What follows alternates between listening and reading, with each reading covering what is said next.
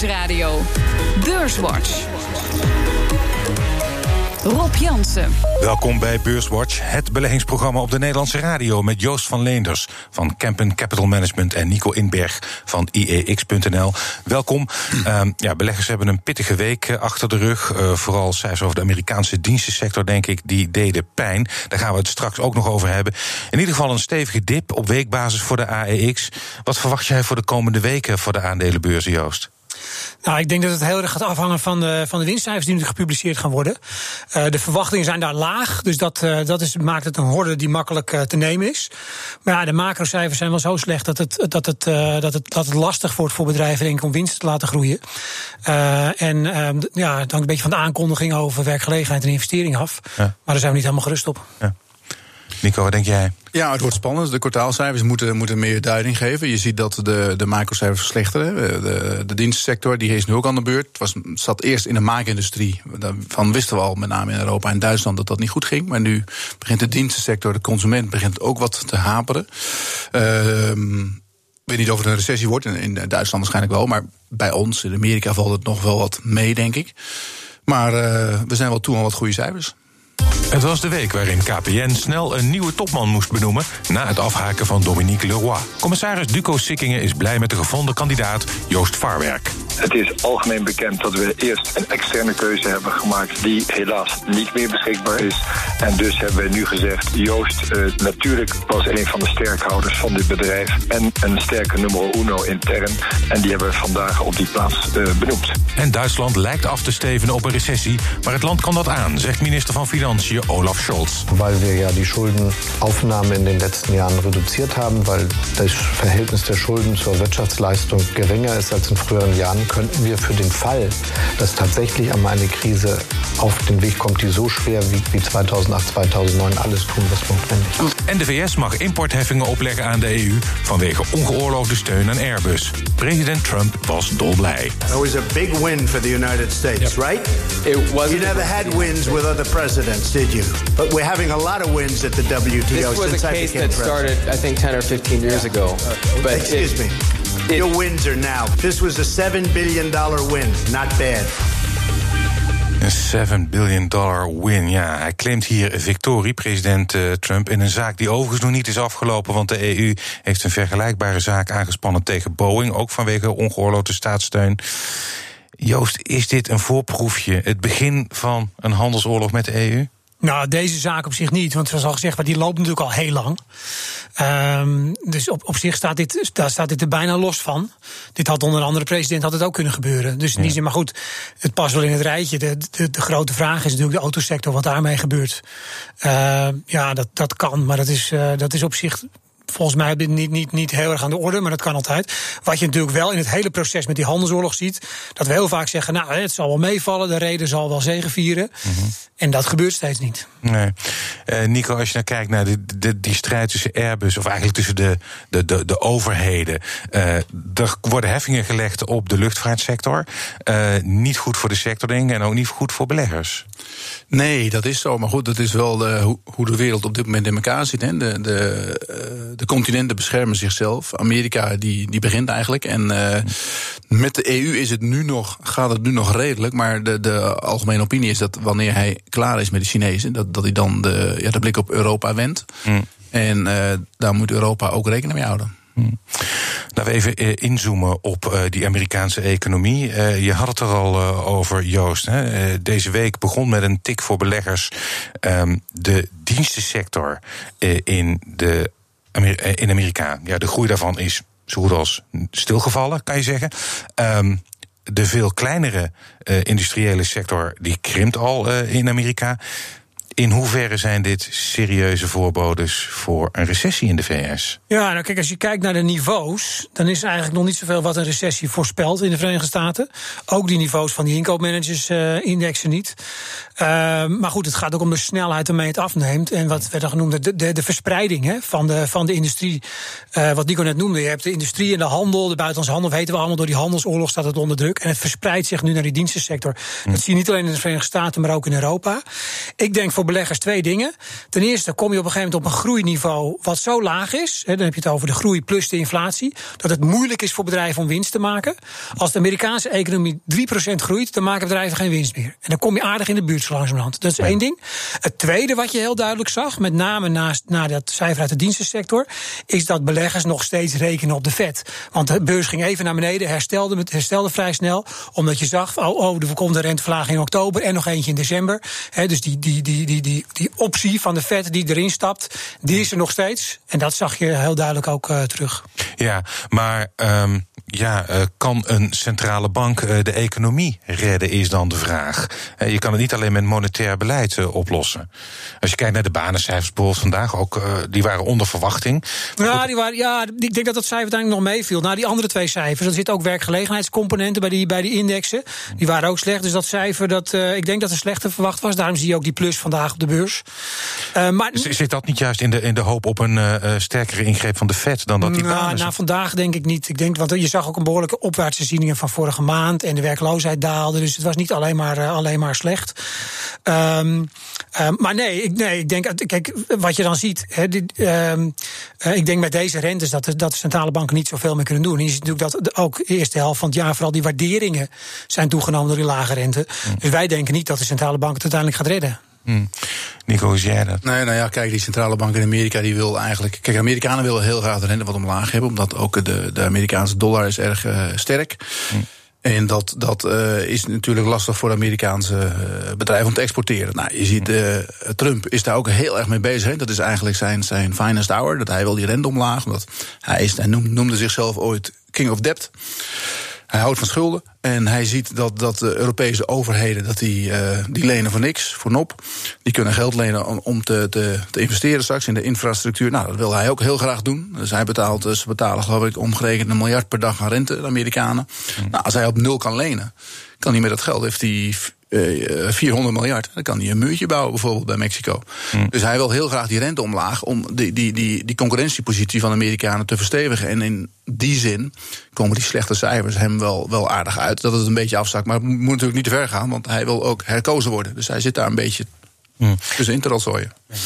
Uh, Joost, uh, Robert Schiller, Nobelprijswinnaar die zei vandaag in reactie op die uh, banencijfers: van ja, uh, ik lees het als niet zulke geweldige cijfers, want de loongroei die uh, blijft achter. Ja, nee, het zijn, het zijn ook geen geweldige cijfers. Je ziet wel dat die, af, dat die arbeidsmarkt langzaam wat afkoelt. Maar nogmaals, na die twee cijfers die we gehad hadden, hm. je, hebt altijd, je hebt altijd de consensus, hè, de, en, dan, en dan komt het cijfer uit. en het lag er, dan, lag er dan iets onder. Maar je hebt altijd die consensus wat economen de afgelopen weken hebben ingevuld. En dan komt er nog iets, in de laatste week komt er nog iets. En dan zie je dat de markt soms eigenlijk nog slechter verwacht. Mm. Ik denk dat dat een Hans, dit zijn geen, niet per se goede cijfers. Wat wel goed was, nogmaals, die werkloosheid. Je hebt ook een enquête onder, uh, onder, uh, onder de bevolking. Mm. Dus niet onder bedrijven. Uh, daar zag je juist grote banengroei. Dus het was niet alleen maar slecht. En inderdaad, die loongroei, die verzwakte. Dat is, ja, dat, is dat goed of is dat slecht? Dat maakt het inderdaad voor de Fed makkelijker om de rente te verlagen. Mm. Het maakt het makkelijker voor bedrijven om hun marges op, op peil te houden. Dus dat heeft zeker voor beleggers heeft dat twee kanten natuurlijk. Hmm. Um, Dichter bij huis uh, was het ook niet alleen maar goed nieuws. Uh, als je kijkt naar uh, PMI-cijfers, je ziet hoewel het goed gaat met de werkgelegenheid, dat ja, het FD kopte deze week ook de eurozone aan de rand van een recessie. En ook daar zie je die dingen teruglopen, die cijfers. Ja krantenkoppen. nee, goed, er moet wat staan natuurlijk. Nou, dat, dat, kijk, in, in, uh, wat, dat is allemaal wel bekend. In Duitsland gaat het niet goed met de maakindustrie. De auto-industrie heeft het heel lastig. Hè? Dat heeft ook te maken met, met uh, niet alleen met de handelsoorlog, denk ik, maar ook met, met de overgang naar, naar de elektrische auto. Ik hoor heel veel mensen, dat hoor je echt heel vaak. Die, die, die zijn wel toe aan een nieuwe auto, maar die weten nog niet wat, ze, wat ze gaan kopen. Dus ze willen eigenlijk elektrisch. Maar elektrisch is nog uh, duur. En je weet nog niet, uh, mensen willen ook uh, zeker weten of ze ermee op, op wintersport kunnen. En, en naar Spanje, weet ik veel, ja. bij spreken. En die, die, ja, dat moet men eerst weghalen, die onzekerheid. En je ziet dat nu, daar wordt nu heel erg in geïnvesteerd. Volkswagen komt met een betaalbare elektrische auto straks, die ID3. Nou, die gaan ook een, dat hele uh, netwerk uitrollen van die palen langs de weg. Ja. Komt er nu wel aan. Ja. Joost, denk jij dat de pijn voor uh, Europa of de eurozone ook vooral uh, geconcentreerd is in Duitsland? Ja, Duitsland. En als je naar Europa kijkt, ook het Verenigd Koninkrijk. Dus heb je Ja, ook echt slechte cijfers. En heeft die, heeft die economie echt te lijden onder, eh, eh, onder, eh, onder de brexit. Ja, het is natuurlijk ook dat de trendgroei laag is. Hè. Dus als je, als je economie van nature la- weinig groeit, lager groeit... dan zit je al gauw tegen zo'n recessie aan. Dan is zo'n recessie ook wat minder erg. Hè. Dan gaat je werk- werkloosheid wat minder oplopen. Maar ook in Europa. In Europa ligt dat, dat punt dat bedrijven moeilijk krijgen om winst te maken... bij 2% nominale groei. Ja, daar zitten we ook in de buurt. Dus voor ons als beleggers is eigenlijk die die, die recessie, ja goed, als er, wij, zijn, wij zijn onderwoog aandelen. Als er recessie komt, prima, dan zit, het, dan zit het helemaal goed. Maar ook als er geen recessie komt, dan denken we dat die groei wel zo laag wordt... Uh, dat de verwachtingen niet kunnen worden nagemaakt. Als je kijkt naar de verwachtingen voor winst de komende 12 maanden... Ja, dat is uh, 6, 7, 8 procent hè, voor de VS en Europa. Um, wij denken dat dat, dat, dat, heel moeilijk wordt in dit klimaat. Of het nou wel net of, wel net, net, of net niet een recessie wordt. Je krijgt gewoon zo lage groei dat we denken dat dat moeilijk wordt. En daar zit onze grote zorg. Zometeen praten we verder over beurs en economie. Onder andere over de topposities bij KPN en ABN AMRO. BNR Nieuwsradio. BNR Beurswatch. We bespreken de belangrijkste beursontwikkelingen van deze week. En dat doe ik met Joost van Leenders van Kempen Capital Management en Nico Inberg van IEX.nl. We maken eerst even de balans op van de afgelopen week. De AEX sloot op 554,6 punten. Dat is 2,4% lager dan vorige week. Stijgers.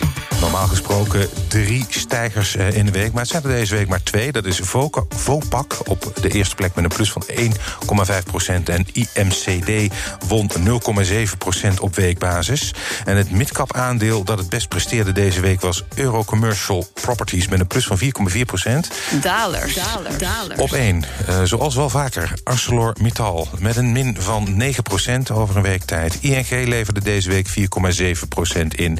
En op de derde plek uitgever Relax met een min van 4,4 procent. En in de midcap was de grootste daler deze week Aperam met een min van 9,8 procent. De AX is ondanks die daling toch drie van de vijf handelsdagen hoger gesloten.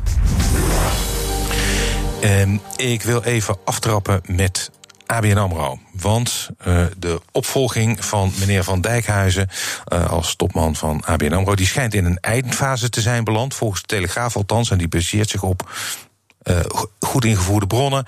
En het zou een spectaculaire benoeming worden. De naam van Fijke Siebesma van DSM, de huidige CEO van DSM, die zingt rond... Um, Nico, denk jij dat hij dat gaat doen? Nou ja, het lijkt mij onwaarschijnlijk. Ik kan het niet goed rijmen met zijn, uh, zijn huidige positie. Het is natuurlijk een heel ander bedrijf. Hij, hij, hij uh, heeft het hartstikke goed gedaan bij DSM. Ik denk dat hij daar heel veel geld verdient. Ja. Bij ABN moet je toch een beetje op het houtje bijten. Ze kregen volgens mij max uh, 7 ton. Dus dan moet hij het doen uit ideële overwegingen. En dat zou kunnen. De man is 60 jaar, dus ik weet het niet of hij dan toe is. Maar ik, ik, ik dacht meer aan Dijsselbloem, eerlijk gezegd. Dat leek mij een hele logische kandidaat. Oeh, Jeroen Dijsselbloem. Zou jij hem zien, uh, Jeroen Dijsselbloem als topman? Er heeft eerder een minister van Financiën gezeten, dus dat, ja. uh, dus ja. dat, uh, dat kan. Hè. En volgens mij is het ook nog wel omdat het nog een, de, nog een deel in staatshanden is, ja, is het wel de, de, de voeling met de politiek is, is wellicht belangrijker dan bij een andere bank.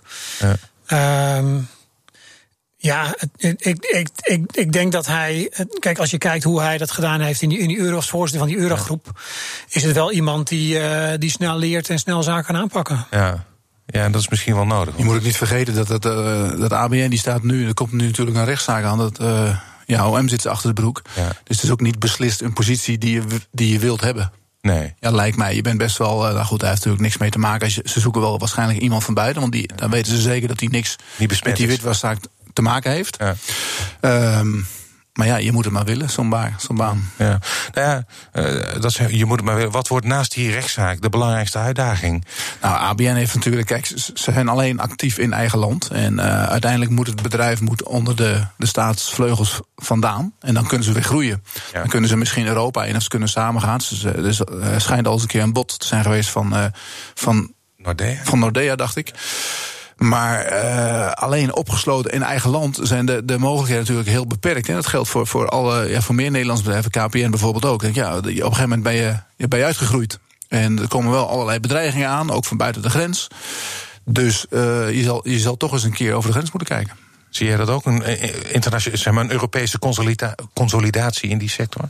Ja, het zou op zich uh, uh, misschien wel goed zijn dat, dat, dat, uh, die link Nordea ABN AMRO die, die wordt al jaren gemaakt. Mm. ik denk wel dat er sinds de financiële crisis dat, dat, dat de kans daarop eerder kleiner dan groter is geworden. Ja, ik bedoel, het is, toch wel, het is toch wel een beschermde sector geworden. En dat ja. iedereen zegt, ja, we willen het wel binnen. Nou is, nou is Nordea natuurlijk een, een, een, een wellicht een een, uh, wat dat betreft een wat betrouwbare partij. Het, niet, het gaat niet om, om die hele bank uit elkaar te trekken. Het is ook niet zoveel meer uit elkaar te trekken.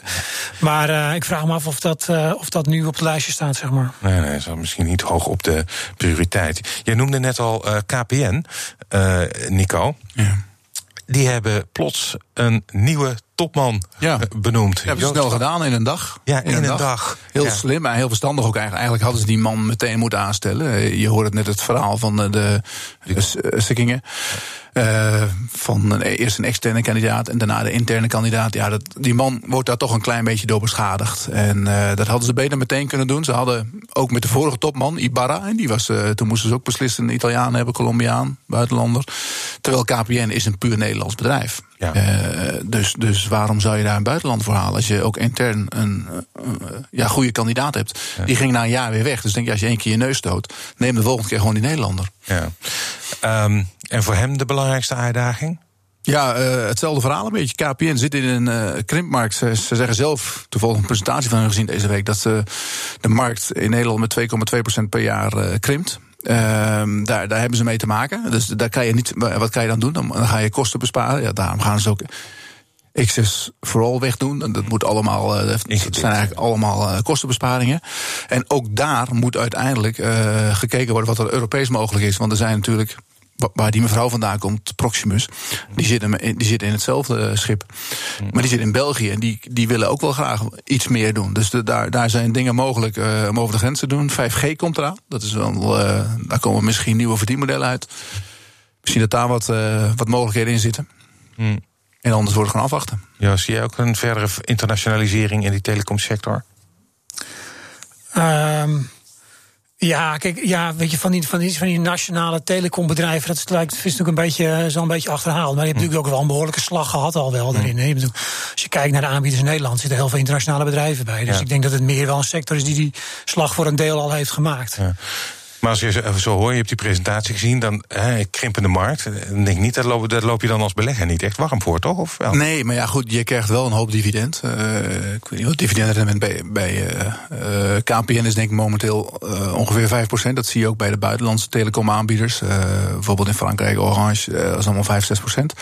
Um, dus ze hebben wel hun, hun cashflows op orde. Maar de, de, er zitten wel investeringen aan te komen, 5G. En uh, dan is het hopen dat ze daar wat meer uh, business uit kunnen halen. door bijvoorbeeld uh, het duurdere abonnement aan te bieden. Ja. Um, het is hier al vaker ter sprake gekomen. En het is nu definitief. Volgens mij komen ze volgende week naar de beurs. cm.com. Um, ehm, een bedrijf dat de communicatie regelt voor bedrijven aan hun klanten via sociale media. Ja, ja nou, ik, ik ben er deze week behoorlijk diep ingedoken. Ik was aangenaam verrast. Het is echt een leuk bedrijf. Misschien wel een beetje aan de, de dure kant. Als je puur kijkt naar hoeveel winst ze maken. Maar dat maakt niet uit. Er zit groei in. En uh, wat ze eigenlijk doen is, ja, om, om het makkelijk uit te leggen. Uh, bijvoorbeeld, ik krijg wel eens een sms'je van mijn tandarts dat ik morgen een afspraak heb. Dat regelen zij. Ze hebben, ze, hebben een, een, de software ontwikkeld waarmee, ze heel, waarmee heel makkelijk sms'jes. En sms'jes is natuurlijk een beetje. Dat gaat eruit straks, maar ook via WhatsApp of via, via Messenger.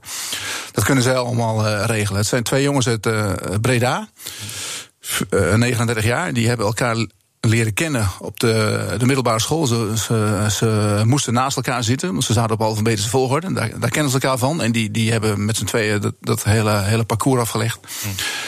En zijn met z'n tweeën begonnen en ze zijn nu met 300 man. En nou, ze gaan vrijdag komen ze naar de beurs, geloof ik. Even afwachten wat de, de beursintroductie wordt. Ja. Heb jij nog nagekeken, CM? Nee, ik ken het bedrijf niet. Kijk, op zich uh, uh, een, uh, een nieuw bedrijf van de beurs, zeker in Nederland. Dat is zeker het positieve ervan, denk ik. Ja. Ze waren de sponsor van NAC. Misschien ken je NAC. NAC, NAC ze, ze hebben NAC vier jaar lang gesponsord. En toen NAC eruit donderde, zijn ze er ook mee gestopt gelijk. Ja. ja. over stoppen gesproken. We zijn alweer bijna aan het einde van deze uitzending. Dat betekent dat ik jullie mag vragen naar de tip voor de luisteraar. Joost, jij mag aftrappen. Ja, nou ja, zoals, zoals ik zei, op zich zijn we in ons beleggingsbeleid voorzichtig. We zien, het, we zien die cyclus afzwakken. We maken ze zorgen over de winsten. Dus in aandelen zijn we onderwogen. Maar waar we wel nog positief over zijn, zijn de obligaties uit opkomende markten bieden een mooi rendement. Over het algemeen zijn die opkomende markten sterk genoeg om nog wat cyclische tegenwind te doorstaan. Je ziet ook veel renteverlagingen. En dat kunnen ze hebben zonder dat hun munten onderuit gaan. Dus uh, daar zijn we positief over. Oké. Nico. Ja, ik heb natuurlijk heel veel tips. Maar ik, wat, wij onze leden de afgelopen week hebben gestuurd... is uh, om, eens goed te kijken naar ABN AMRO. Ik vind het nu toch wel hard afgekomen. Uh, er zit natuurlijk nog een stuk onzekerheid in... maar er is ook behoorlijk wat afgegaan. En uh, bottom line is het wel een bank die stevig in de markt staat... met, met goede ratio's en een goed dividend. Maar als ik dan even er iets tegen in mag brengen. De rente. Liever niet.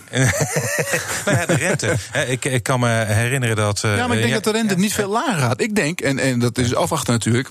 De rente voorspellen is altijd moeilijk. Maar je ziet in Europa zie je een shift van stimulering van de. Uh, de centrale banken naar de overheden. En het bijzondere is dat als de centrale banken, uh, banken stimuleren, die kopen obligaties. Maar als de overheden gaan uh, stimuleren, die verkoopobligaties. Ja. Dus dat zou druk moeten geven als de Duitsers, Fransen, wij gaan investeren in uh, infrastructuur. Dan moeten we daarvoor extra obligaties uitgeven. Daar zit de markt op te wachten. Hè, want mensen willen er graag in beleggen, de pensioenfondsen allemaal. En dan zou dat de rente ietsje eh, kunnen normaliseren. Hartelijk dank Nico Inberg van eh, IEX.nl en Joost van Leenders van Campen Capital Management. Dit was BNR's Beurswatch. En als u wilt reageren, dan kunt u een mail sturen naar beurswatch.bnr.nl of tweeten naar Rob Beurs. En terugluisteren, dat kan natuurlijk ook via de site, de app, iTunes of Spotify. En graag tot volgende week.